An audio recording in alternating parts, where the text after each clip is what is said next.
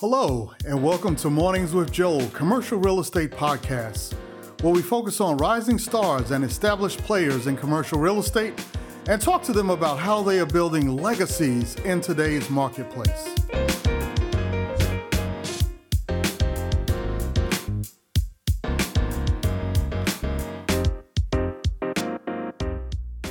This is the Mornings with Joel CRE podcast. Uh, we're very excited to have a very special guest with us here today, Jay Bailey. And uh, Jay, how you doing? How's it been going? Man, I couldn't be better. Best day of my life, man. Welcome or good morning to everybody on the call. Joe, glad to be here, my brother. All right, fantastic, fantastic. you know, Jay, it's, it's kind of interesting because um, your name came back up when I was uh, talking to Jerome Russell the other day, and um, I went to to put your name in my phone, and I was like, "How's your name already in here?" So oh, very cool. We've crossed paths before mm-hmm. at some point, somewhere in time, and uh, I don't know exactly what it was all about, but uh, we'll we'll certainly uh, dive into that a little bit. First of all, I want to congratulate you. You've had some uh, recent really good success, president of the Rice Center, and if I'm not mistaken, I ran across you in this little magazine here as well. Oh yeah, brother. I was in the back for the the, custod- the custodial part. Yeah, in the yeah, back there. Exactly one of the top 500 most influential Atlantans. So, my man, doing your thing. Congratulations on that. Thank you, sir. That's it. You give us something to shoot for. How about that? Brother, don't aim too low, man, and don't go backwards. Absolutely. So let's do this, um, if you don't mind. Uh, let's just go into a, a little bit about your background because the question is always, you know, how did you get to where you are? How did all this start for you? You know, you've ended up at a very important place, and um, obviously you've got a tremendous track record. So how did it how did it all begin? You don't have to go from cradle to grave, but you know, you know, well, brother, it is all connected. Entrepreneurship has always been a common thread in my life. I was the kid that used to make popsicles in the ice tray, selling for a dime in my driveway. I was so cold with it, y'all, that I used to I used to literally charge people fifty cents to fight in my backyard so they wouldn't get caught in the front yard. I was always this kind of hustler, brother. I started my first business at 12. I bought my first house at 19. I made my first million by the time I was 23 years old. But I didn't have good money role models. I didn't have a community around me. I didn't really understand the language of money. So I literally went from living in a 10,000 square foot home to living in a nine by nine storage unit on Mountain Industrial Boulevard in Tucker, Georgia. By the time I was 28 three years after that, I really realized by the world standards, I had all the cars, the clothes, the houses. By the world standards, I had been successful, mm-hmm. but I had zero significance and I had done nothing to put a dent in this world. So I really started choosing that path of significance. Three and a half years later, I'm running a $30 million nonprofit organization in 10 countries. Mm-hmm. Uh, I retired at the age of 39. Uh, made my wife a very strong promise that I never get another job again. I thought self determination was paid by the road to entrepreneurship and owning your own business. Right. Uh, we started a private foundation. I got into a logistics company, but I had to break that promise to my wife because there are very few times in life you get to be a part of something you know will outlast you. And there are even rare moments in life where you get to be a part of something that could potentially change the course of history. And I know we'll get into it, but the opportunity that we have at the H.J. Russell Innovation Center for Entrepreneurs is unlike anything else I've seen in the country. And especially if we're focusing on Black entrepreneurs in a space that was designed to undergird deep belonging, be focused on access, opportunity, and exposure, we're poised to make some history. So I had to break that promise to my wife, and I find myself here the story goes a little deeper in some areas, yes, but uh, it's been a it's been a story of ups and downs for sure over these many years. Okay, all right. Now that's very interesting, and um, you know, like you said, congrats on that success. But you mentioned a very very important point that unless you have mentorship and unless you have people around you that understand money, it will go just as fast as it comes in. You know, so you've got to understand it. You've got to put it together. So that's that's worked out really well from that standpoint. I mentioned also that uh, some of the other things you're, you're doing right now, because I definitely want to go back to Rice. I want to talk about that a good bit today. But you've also done some work with the uh, Phoenix Leadership Foundation and also with Greenwood Archer. Uh, what's mm-hmm. going on with that? Well, I mean, Phoenix Leadership Foundation, my wife and I, we have a private foundation that has a one word mission statement it's exposure. I think the greatest contributing factor to poverty or a poverty mindset is lack of exposure. So, what can we do to take our blessings, our resources, and pour them back into community to expose young men and now even young women to opportunities that they may never have dreamed? I think education means very little without aspiration. And mm-hmm. aspiration ain't even really possible if you're not exposed to things. Right. But Greenwood Archer, you know, my wife's from native Oklahoman. I was inspired by the Tulsa, Oklahoma story and have traveled there multiple times and met many of the city officials and leaders. It's literally, you know, our space, a small fund that we created to invest back into communities, to build communities, to acquire properties, but then to teach others. Mm-hmm. And so these are two pa- passion product projects that we keep and will continue to keep that are legacy projects for sure. Yeah, yeah, very good point. You know, you mentioned about um, the exposure. The whole idea behind exposure, obviously, is giving ones the opportunity to see what's possible. You know, and it was amazing because I've actually been out there in Tulsa as well to uh, you know Greenwood and Archer.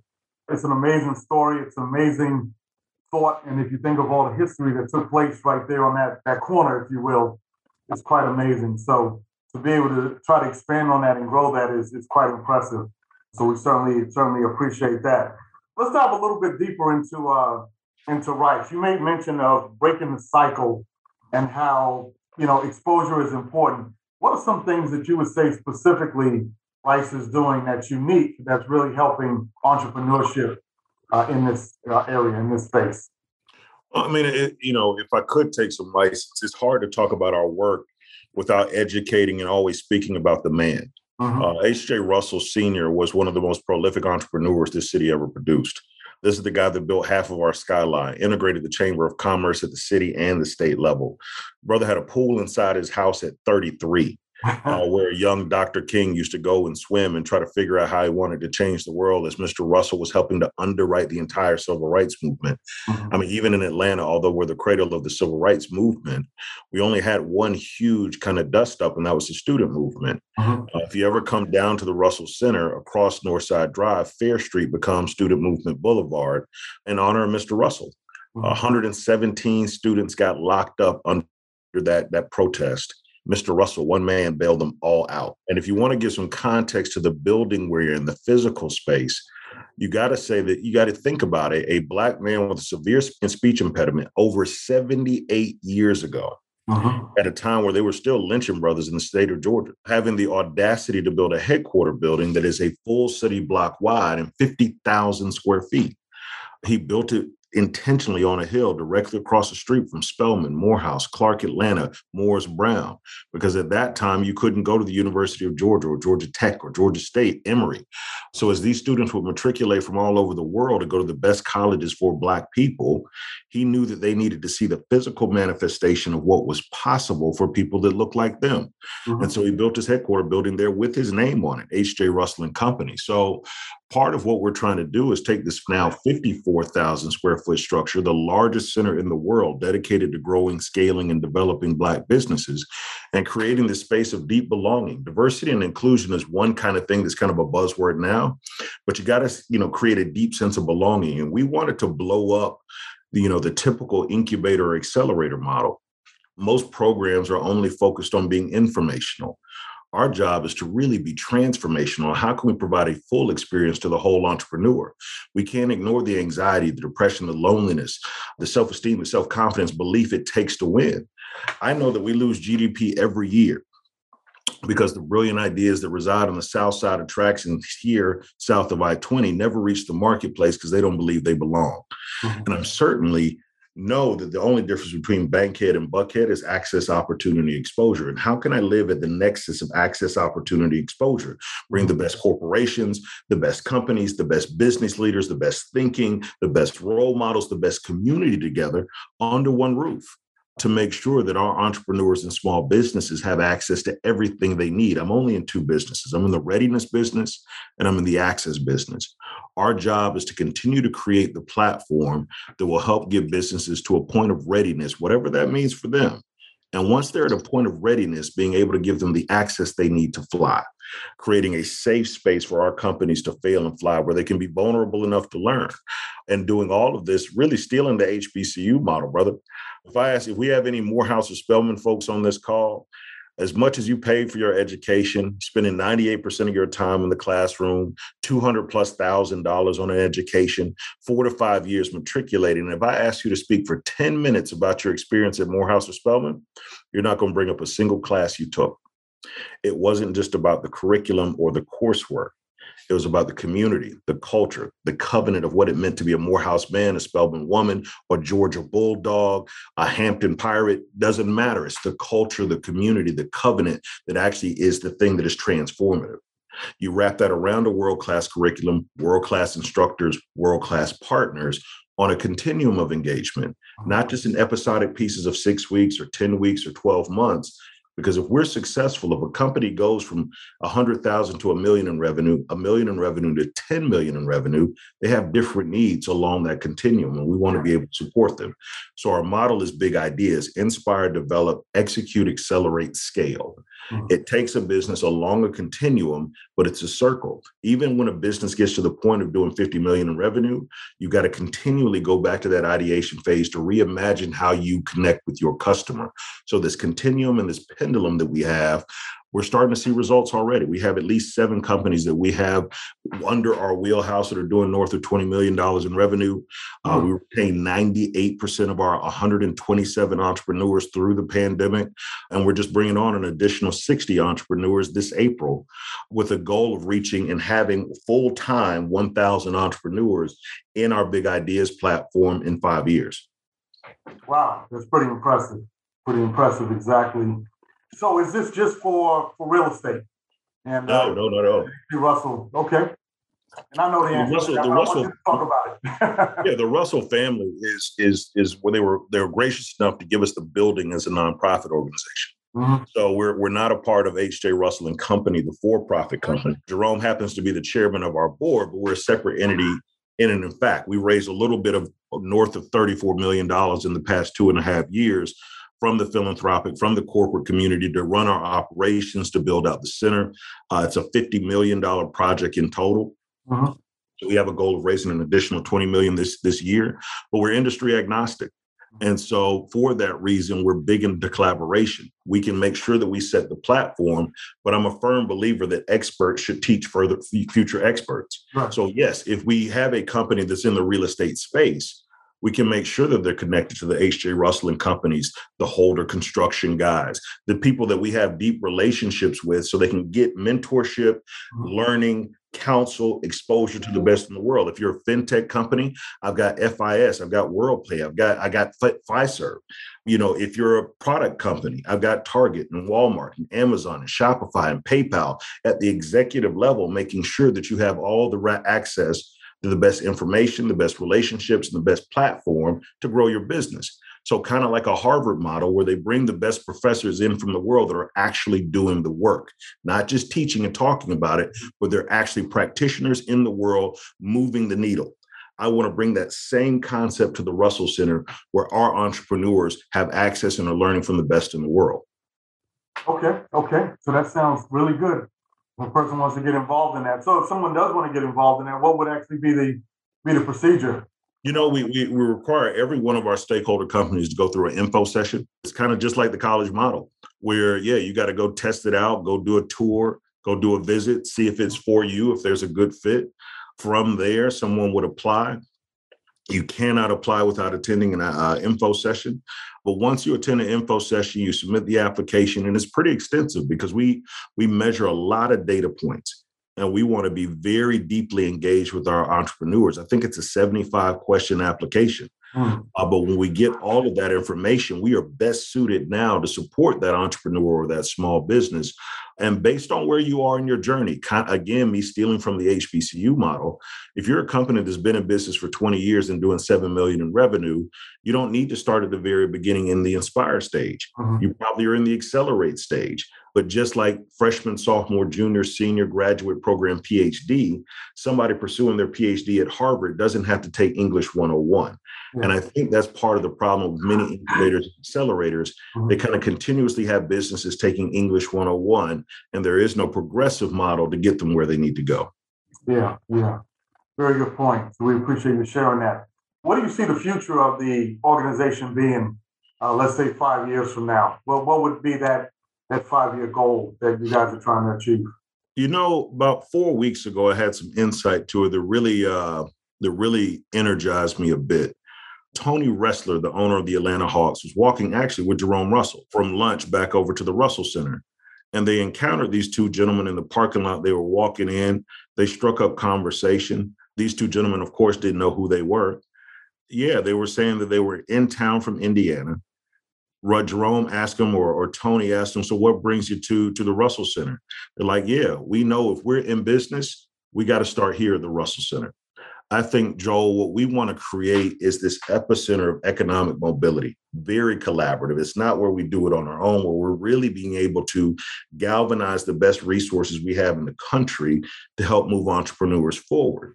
And if it's if it's data, if it's information, if it's learning, if it's connectivity, this being the epicenter of Black economic mobility in America, we own the building, we own the acreage around the building. And I think to create this space, this safe space of deep belief, of deep aspiration, but also deep execution, where literally our entrepreneurs and stakeholders believe everything is possible. And we back that up with the results to match to show that we have companies that are growing. So in five years, I want to create north of 3,000 jobs. What would be the catalytic impact in Atlanta alone mm-hmm. if we're able to create three to five companies that were able to do north of 50 to 150 million dollars in revenue? That's what our scale part of the big ideas model is hoping to do, partner with Boston Consulting Group. You're talking about thousands of jobs thousands of opportunities for people to move forward, wealth creation. Uh, because part of it, brother, the thing that keeps me most motivated, although I love Atlanta, you're not going to really find many people that love the city more than I do. But we are still the worst city in the country when it comes to income inequality. We're the worst city in the country when it comes to economic mobility. A child born in a poverty in Atlanta, Georgia, has less than a 4% chance of escaping it and making it to the upper middle class. That's on our watch. And if we want to look at the geography of it, when we talk about supporting Black entrepreneurs, it's not from an emotional space. I'm a capitalist, I'm an economist. And so I'm looking at the data and saying in the city of Atlanta, we don't have any majority poor white neighborhoods, not in the city of Atlanta. Mm-hmm. Uh, in the APS school network, we don't have a failing Latino school. Almost 97, 98% of the poverty in Atlanta is Black. Mm. And so, how do we move the needle economically? And if we're afraid to have a conversation about race and getting very intentional and very specific about who we support, we're missing the mark and we're just kind of pasting over the, the things that will really make move the needle. So we're having fun building this out, brother, but really it is about attacking those two st- statistics. How do we start closing the wealth gap? And how do we start making Atlanta this economic mobility engine for all people? Yeah, wow, that's that's powerful when you really think about it, because um, you, you hate to see that disparity between the rich and the poor. You know, and even in, in Black America, you know, Atlanta is known as either the first or the second most uh, affluent city for minorities. You know, you always have, uh, I think it's Montgomery County out there around DC, and then you also have Houston. Uh, but other than those two cities, it's Atlanta. But then again, at the same time, you're saying we have this great disparity between people who are, are not moving the needle at all or, or not being able to uh, to move things forward. So that's a, that's a big issue. You know, I appreciate you addressing that. You were going to say something else? No, but here's the upside of that. Uh-huh. There is no better city than Atlanta to do it. I mean, where else can you go from Ambassador Andrew Young to Andre 3000? You know, I've been spent a lot of time in Cambridge and in out on the West Coast in Silicon Valley, uh, down in Miami. I love what they're doing in Nashville and Austin, but none of them have made innovation inclusive. None of them have gotten diversity right. And I think in Atlanta, you know, we're poised because we have the corporations here, we've got the colleges here, we've got the culture, we got the community. There are more black enrolled college students in Atlanta, Georgia than any other place on the planet. Mm-hmm. We have more corporate innovation centers in Atlanta than any other city in America. Like we are starting to build this thing, this engine, and shame on us if we can't all come together, share what we know, share our resources, share our opportunities to create something that history will never forget in this city. Yeah, yeah. You know what I want to do at, at this point? It's a little early for when I usually do this, but I want to open up the line to uh, Q and A from our guests because this this is really really powerful, and uh, I don't want to hog it all here. I want to allow uh, individuals to ask some questions and kind of get engaged in the conversation. But while those um, those questions and those thoughts are coming in, you know, again, you can raise your digital hand and you can put your comments in the uh, box there in the chat box. First of all, tell us the website again. So if somebody wanted to learn more information, let, let's make sure we cover that. Yep, russellcenter.org, russellcenter.org. Okay, all right. So very simple to, to understand that. I want to go back to one thing you mentioned also, uh, which is a big buzz with me, is about financial education. You know, that's Mm. one of the, the biggest things because for years, you know, we've seen the way minorities have historically spent money. Uh, it's on depreciating assets as opposed to appreciating assets. Owning a business, owning real estate, things like that, obviously uh, go in the right direction when it relates to building towards your future and ultimately creating the uh, the family bank. How how does the Russell Center help with financial education? So no matter what business you're in, you'll be able to have those tools in order to manage your money properly and move your business forward. Yeah, I mean, I think that, you know, I was in the financial literacy space for a very long time. And I think financial literacy has very little application, let's say if you're starving at home. Mm-hmm. And I think if we don't see examples of wealth and management of wealth, it's hard to attain it. Like if we've never seen generational wealth, how can we really speak to it? If we're not wealthy, how can we really speak to to to and teach other people about wealth? One of the things that we do very well is we partner with relatively every financial service organization of prominence in the city. You know, we have, you know, fundamental Fridays where we only talk about the concepts of raising money, deploying capital, you know, absorbing capital, but then also personal capital. What does that mean when your company goes from 200,000 in revenue to 20 million? Mhm. Uh, and how do you handle that? You don't know what prepared for you prepared you for that. We've got a platform we're doing with Schwab called Mastering Your First Million. And how do you understand that and get prepared for that? Mhm. But I think one of the most powerful things that we could ever do is create the kind of community that normalizes the conversation, Joel. Rather than teaching from a stage or teaching from a program, how can I create a collaborative community where those conversations happen often? Where we talk about real estate opportunities, where we talk about investing, where we talk about diversifying assets, where people are introduced to concepts like a family office. Those conversations are really what I think moves the needle because collision is a part of our model. It is the one to one interaction, the trusted advisors that you build within your own social network that absolutely impact your life the most. You may hear something in a podcast or a program or a platform that absolutely makes you think differently and hopefully act differently.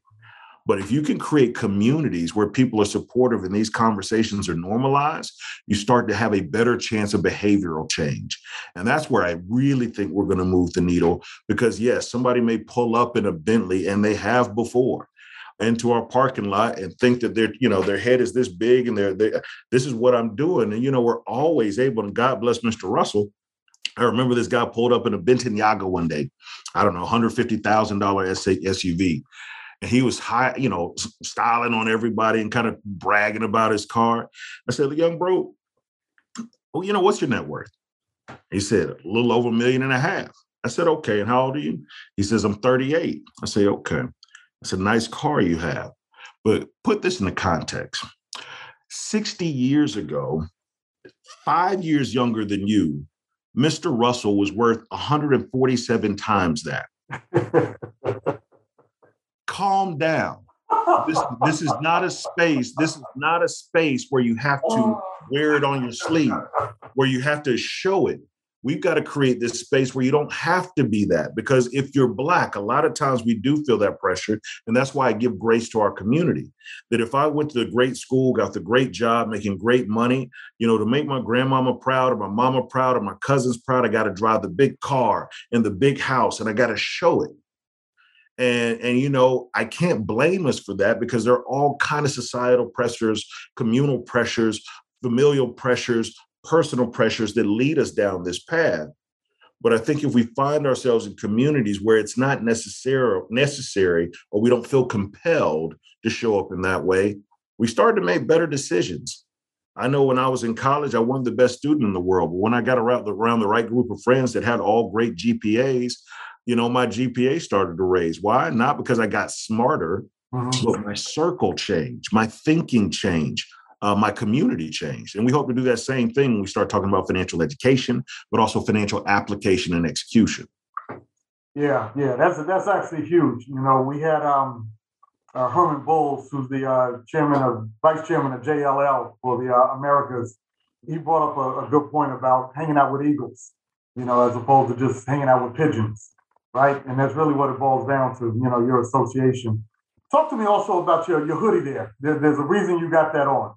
And I see that, well, you know what? That top it says wealth. So what, what is what is well, that? it says wealth lives here, Russell Okay. Center. Okay. But it's one of the things I'm most proud of, man. I mean, I think that we're very intentional about the way we spend our money. Over the past three years, we spent north of $8 million with the companies that we support. So if you come to the Russell Center, everything from the toilets being installed, paint on the wall, architect, artist, uh, products, the water that we drink, low voltage, AV is all by do- done by companies that we support. Hmm. You know, we've spent more money with black companies than some Fortune 1000 companies, and so it's it's it's walking the talk. And this T-shirt is made by one of our stakeholders, Tony Kruver of Kruvy, of Kruver Kruvy Clothing Company. Mhm. And most of the clothes I wear, brother, are made or produced or sold by one of the companies we support. It's a deep level of intentionality in how we spend our dollar and how we elevate these companies.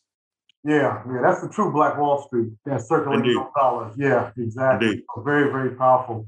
T Red Wine, I apologize. I forgot your first name from the last time you were here, but um, you asked the question here. At what minimum phase should program applicants be in their business endeavors to apply and ultimately be accepted? So, how would you answer that, Jay? Yeah, to, you know, our model allows for somebody that's just in the curiosity stage. They may have an idea, but they have no idea how to execute. So, inspire, develop, execute, accelerate, scale allows someone that's in the very beginning of their their concept all the way to a company that's trying to do look at a growth stage and look from going from 5 million to 10 million. And so those again, I'll reiterate to take it from the call. If you think back to a college education, and we're not a college, we don't work with college students or kids per se. It's about people that are in business. Now, if they happen to be in college, certainly, but this is about business people.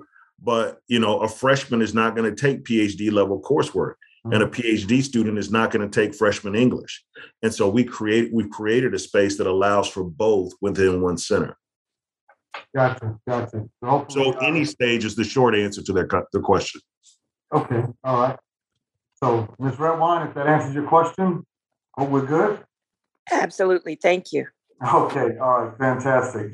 Uh, Janet, you wanted to ask, with all the African American wealth and successful people in Atlanta, why are we absent in the real estate space? We do not own a significant amount of land in this city. Why is this? Okay, Oh wow! I mean, we don't own a significant amount of land anywhere. Black very people, true. although we we created the agrarian economy, we own less than two percent of the dirt in America. Less than two percent. And if you're talking about arable land where you can grow something or produce something, less than one percent. You know, it's one of the things that actually led me to looking at the Russell Center as an opportunity and making my decision because I, I hate being in the Black Mecca and I look at the skyline, I don't see any of the buildings that are owned controlled by people that look like me. It is one of those things that we hope to do if we're able to grow businesses of significant size, the businesses that can do 50, 100, 200, 300 million dollars in, in revenue. What would be the catalytic impact of five, seven, eight of those companies in Atlanta with intentionality? We could start to see that landscape change, but we also got to think of a generational thing as well. Our wealth is pretty thin as far as layers. I mean, outside of the Russell family and maybe one or two others, there are not a whole lot of generationally wealthy families. If you have money, for the most part, you're first generation money. Mhm. And so, you know, to be able to take the risk, to be able to, you know, handle the carry, to be able to bring the cash to the table, you know, the truth is when you start talking about statistics, myth versus reality, 71% of Black people in Atlanta are what's considered liquid asset poor. If we had a $2,000 emergency, we could not satisfy it with our own resources. That means the new poverty ain't a shack on the west side. The new poverty is literally a five bedroom brick house, two cars in the garage, but you don't have 2000 in the bank. And the honest answer is this, guys, if you took the one wealthiest black, I mean, wealthiest white family in Atlanta, probably the Cox family, and we added up every single black person's every possession, every pair of shoes, every 401k, every level of salary they'll earn for the rest of their lives. Tyler Perry, T.I., the Russells, and all included. Put us all in one bucket. The Cox family could cut a check and buy out every black person in the region and still be wealthy. We've got a long way, but people don't really get the construct of this wealth gap that exists. It's a real, real thing. And so it's a problem that we have to solve collectively. But I think it's also one of those generational things that will evolve because we got to remember 50 years ago in Atlanta, it was damn near illegal for a Black person to even own a building in the city. So that yeah, Ricky, you say the 400 year head start on top of a number of other things. It's uh, there are a lot of things that go into that, but I think being aware of it for those of us that have the ability to impact change. Back to Joel, what I said earlier, uh-huh. I got to see somebody take down a building, own a building, be inspired by it. For me to be 23 and aspire to own a building, right? Because I've seen it done, I believe it can be done, and maybe I could even contact the person that did it those are the type, type of like generational curse breakers and exposure that we can create in this city. That's why I talk about Mr. Russell's legacy so often whenever I get a chance, because not enough people know that people that look like them did it at that level. So, you know, whoever asked the question, Janet, it me, Janet. True. Hey, Janet, it's true. But I think that that that uh that we're making some ground, uh, but we got a lot of work to do in that space for sure. Yeah. Thank you. Absolutely. Okay, thank you, Janet. Appreciate that. You know, I, wanted to add on to that because, um, you know, for me, I, I grew up in Manhattan, and it always struck me how you have 125th Street with the Apollo Theater is one train stop from 57th Street and Billion. Yes, sir. One train stop, right? And yet, and still, so many blacks at 125th Street feel that there's no way they can live one train stop away. Isn't that possible? You know, it's a it's a really amazing thing. And oftentimes it's because, like you said, there's nobody that looks like them that has done that before. And so they just think that it's it's impossible from that standpoint. So it's a it's a very powerful thing. The other thing I wanted to mention, which was really interesting to me as, as I studied, studied financial literacy and, and became more adept for myself, was the idea of how the Rockefellers built the family bank. Mm. And you brought up a very powerful point about us being first generational but how do we make sure that that transitions? I even asked Jerome about that. You know, how do we transition to make sure the next generation picks up on that that level and continues to go forward as well, as opposed to dropping the ball and all the wealth going away. And one of the things that I found that the Rockefellers had done was, in addition to owning real estate and everything else, they put so many things in trust so that they control the asset, but didn't have the personal liability. And then they also had insurance, because the two things that generally can create wealth is insurance and real estate, and obviously a business like you're talking about here. And if you're able to put those in the right mechanisms, the right financial instrument, then when things happen to a family member dies off, all that cash is then now available to fund the next business going forward or the next acquisition of real estate. And it starts to compound itself. You know, those are just simple principles that oftentimes we just don't know about, you know. And they think, like you said, the idea is to buy the fancy car. But I mean, you know, as well as I do, that thing is losing money. It's not giving you no greater appreciative value from that standpoint. So certainly appreciate you bringing that out. Oh, absolutely. Um, yeah. Let me uh, go to, um, I think Adrian was next. Let me grab her question. Do participants graduate from the program or does the partnership remain in place as long as the participant is in business? That's actually a question I was going to ask as well. Um, is there a, a spinoff point? If so, what does that look like? How, how would you answer that?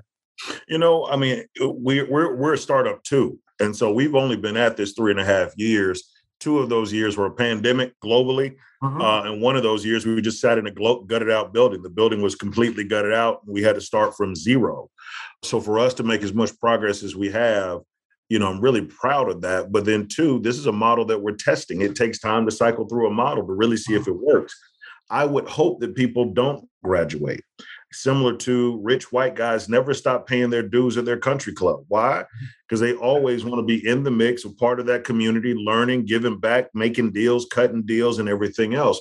There's value in that community. And therefore, on an annual basis to the day that they die, back to your point, Joel, in many cases, if I'm a member of Augusta, I can pass down that potential uh-huh. membership to a, a child yeah. or my wife or future generations because the value of that community is so strong. Mm-hmm. I want to do the same with the Russell Center.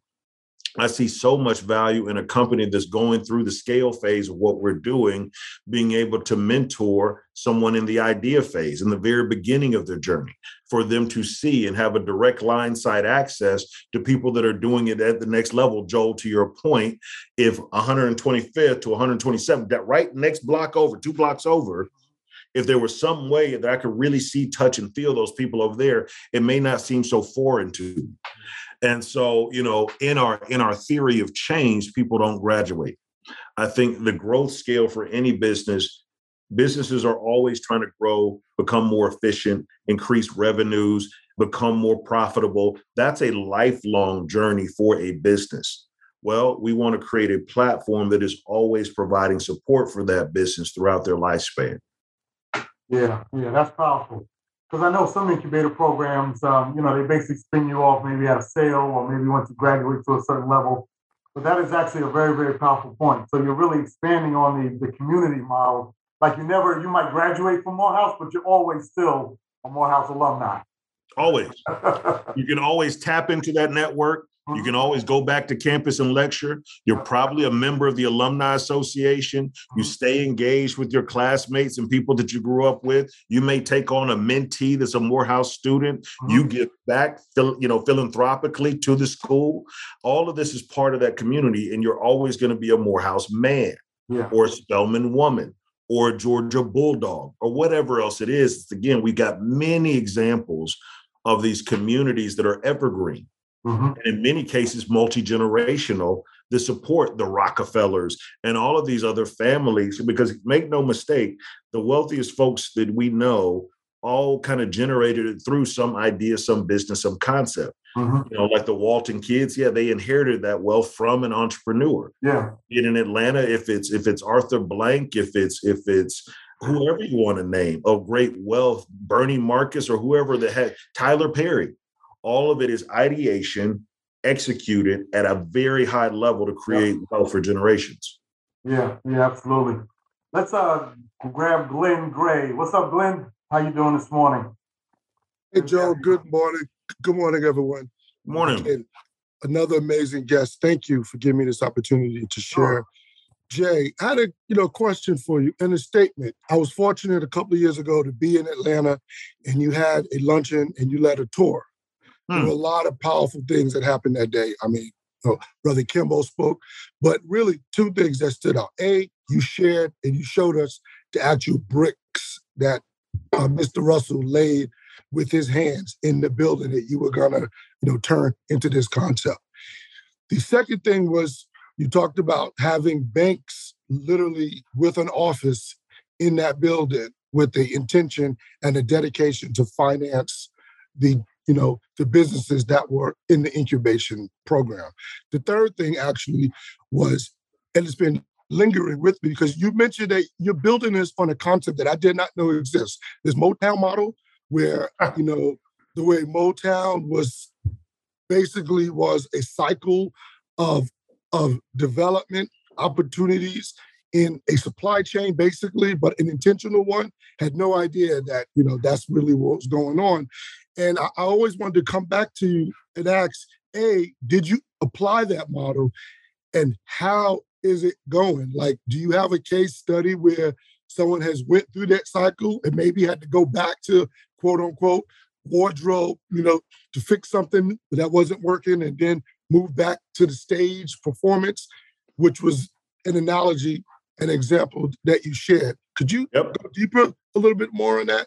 Oh, Glenn, so you're going old school with us, man. I appreciate that. So, so Joel, Glenn can attest when Dr. Kimbrough, who's part of our faculty, we did that tour. We didn't have even a room to to host Dr. Kimbrough. We did it across the street at Pascal's because when Glenn toured the building, it was a gutted out facility.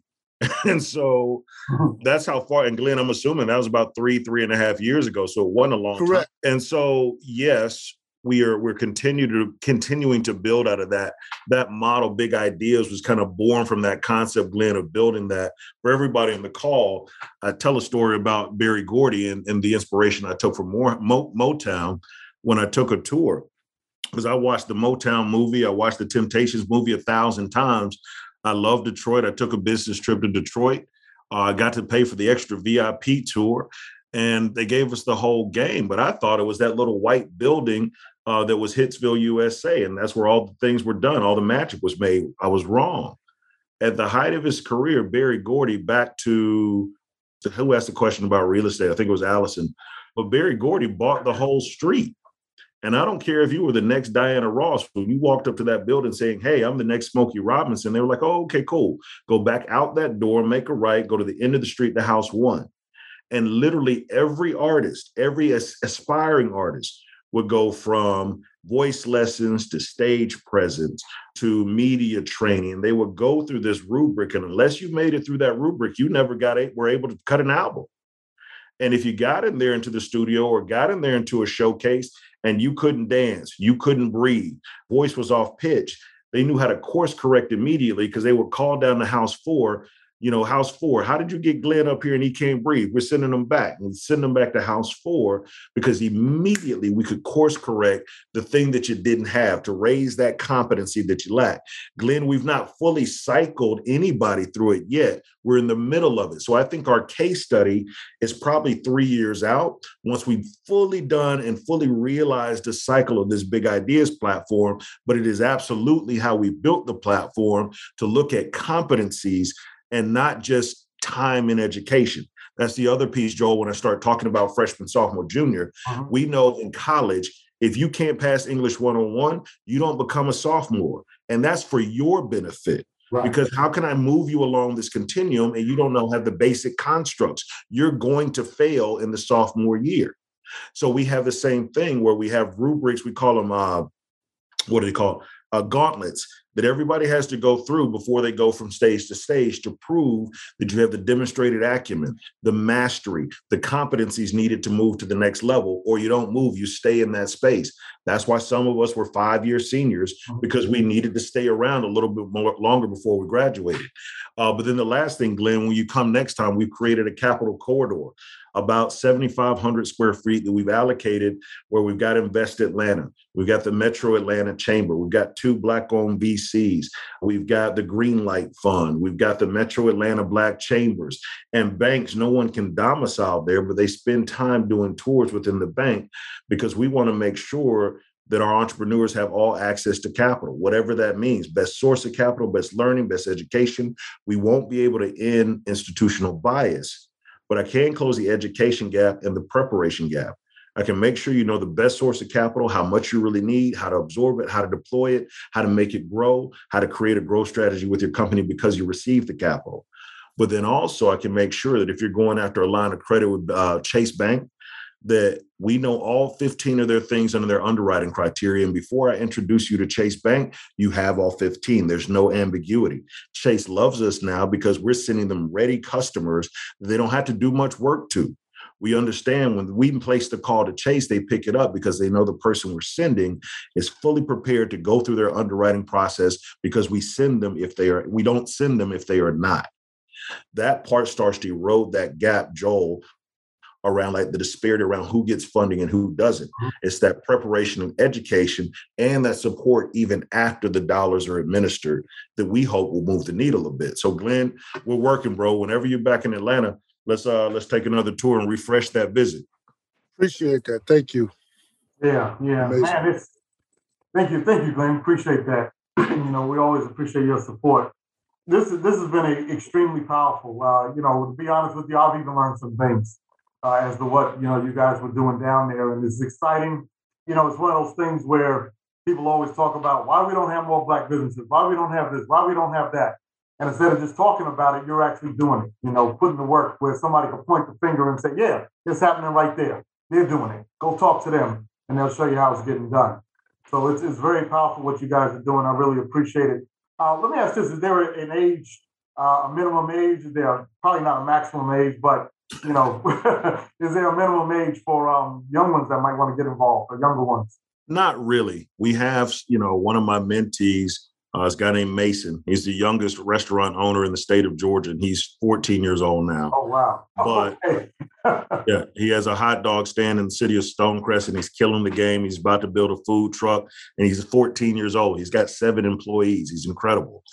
But that's the anomaly. But I think, Joe, one of the things that I, I hope to do while I'm in tenure at the Russell Center is I'm a firm. I want to create the AAU for entrepreneurs. Mm-hmm. I think if we put the same amount of effort into finding the next H.J. Russell as we did the next LeBron James, we move the needle. Because we know if you can catch a ball, run a ball, shoot a ball, kick a ball, I don't care what small corner of the world you live in, they will find you.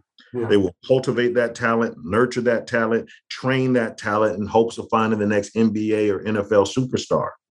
Well, I think for every one LeBron James, there are a thousand great entrepreneurs. Yeah, you took the words out of my mouth, man. I was just about to go there. Yeah, please continue. Yeah, and if we could create this farm league, like the thing about you know financial literacy courses and training is I'll go into a classroom with 30 kids, and yeah, I may be talking about financial literacy or entrepreneurship, but out of that 30 kids, maybe only two really have the stuff to be real entrepreneurs. Mm-hmm. Well, they get the same education as everybody else. When I leave, I'm gone and that's it.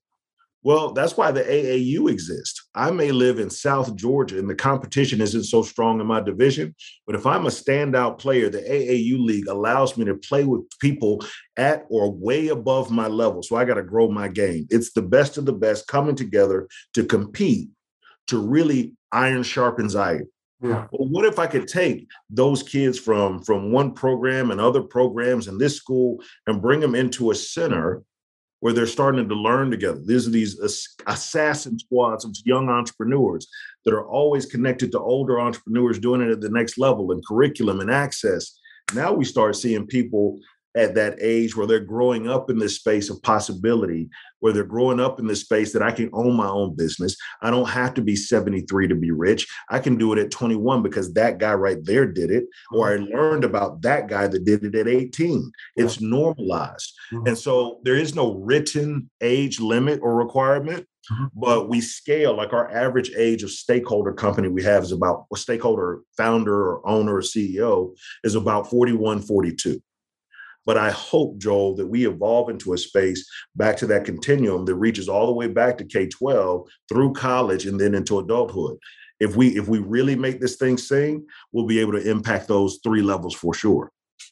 Yeah, yeah, that's that's really powerful when you think about it. So it's uh it's quite an example, it's quite a model. I'm I'm extremely happy and proud to uh to see what's happening. You know, I, I think about just uh all the, the VCs and different firms. You know, obviously we're in the the capital raising business, you know, syndicating debt and equity in, in so many ways. And it's rare you see minorities that are in those positions or making those decisions to get that capital out. But when you're running a business like this, you are in that decision to to give back, like the Russell family has done, giving back and, and sponsoring others and uh, setting the example. So it's a it's a very very beautiful thing. You know, we appreciate you guys doing it. So we're down to about you know our final ten minutes. What would you say uh, to anyone who wants to get involved, or what would you want the, the next generation to know? As uh, let's say they're not in their their 40s, you kind of gave us a little bit about that, but um, what concluding comments would you have for us? Yeah, I mean, it's easy to find us at russellcenter.org. I use LinkedIn kind of like my quasi inbox. So if we're not connected on LinkedIn, just find me Jay Bailey, as it says in the little corner, J A Y Bailey. Would love to connect if we want to talk further. If you weren't able to ask your question, you know, Joel, we spoke about it. We want to be this safe space for ideas to blossom, mm-hmm. where a lot of times, if you're a Black entrepreneur, if you're a Black professional, if you're a Black executive, we've heard the mantra, you got to be twice as sharp, twice as smart, twice as put together, twice as on point. That gets heavy. And oftentimes, if we're wearing that mask or wearing that armor to be twice as everything, we never allow ourselves to be vulnerable enough to really learn or to build the kind of relationships that are necessary to move forward. Mm-hmm. So it's a really tough thing. You know, I got two pieces of advice from two icons that I hold very dearly that I'll leave with. One was Ambassador Andrew Young, who told me, son, you better make your friends before you need them. um, really holding on to this notion of you don't know where people are going. You don't know how somebody can help you along the way. But build authentic relationships now while you have the opportunity because you never know where they'll benefit you later. I've seen that happen dozens, if not hundreds of times in my life where people that I invested in early on never stood still and they end up becoming mayors of cities or governors of states or senior executives at Fortune 100 corporations, and our relationship was cemented 10 years ago when we didn't necessarily need anything from each other and we weren't looking at someone's position or their possessions, just the person. Right. Uh, relationships mattering. The second was CT Vivian, and you spoke to it a little earlier, Joel. I had the opportunity to sit with him multiple times. One of the times I asked him, Doc, you know, you guys were some kids. You were early 20s, late mid 20s, early 30s, and you guys changed the world without firing a single shot. How'd you do it? He said, Doc, all the power is in the doing. It is in the action that things are changed. And, and as he continued to mentor me, this thing about, as you said, Joel, we have a lot of pontification, a lot of talk about change that needs to happen. What needs to do here? Why don't we have this? And he told me, man, while everybody else was talking about how we can change the world and change society, we were out there trying. Uh-huh. We didn't get it all right. We certainly made mistakes, but we were out there doing while everybody else was talking. You don't have to open the Russell Center to change the world. You just got to focus on the three feet around you. Uh, how can you impact those things that you can impact? How can you, you know, find problems that you can do something about and do something? But most importantly, my personal model, how do you continue to plant seeds that will grow trees whose shade you may never sit under? Mm-hmm. What are you doing in this life right now that will be relevant seven generations from now? And I think all of us have the power to do that. It's just committing to change. Yeah, yeah. One of the areas to start doing that is with your own family and your own kids. You know, help them. Absolutely, brother. I mean, I mean that is that is that kind of incremental change that really changes the world. Mm-hmm. That one kid could create the new Amazon that hires 150,000 people because he felt or she felt nurtured and loved and supported and was exposed to opportunities. Yeah. It could start with that one kid. That's right. So be a father to your kids, right? Come on, man. Absolutely. So we appreciate you, you being here. And um, as always, this is the uh, Mornings with Joel CRE podcast. Thank you so much for being here, and we look forward to seeing you next week as well. All right, take care, everyone.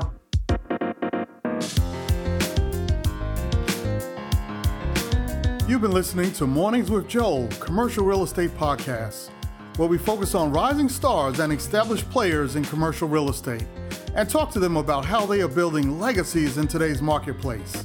Please check back weekly to hear our upcoming guests.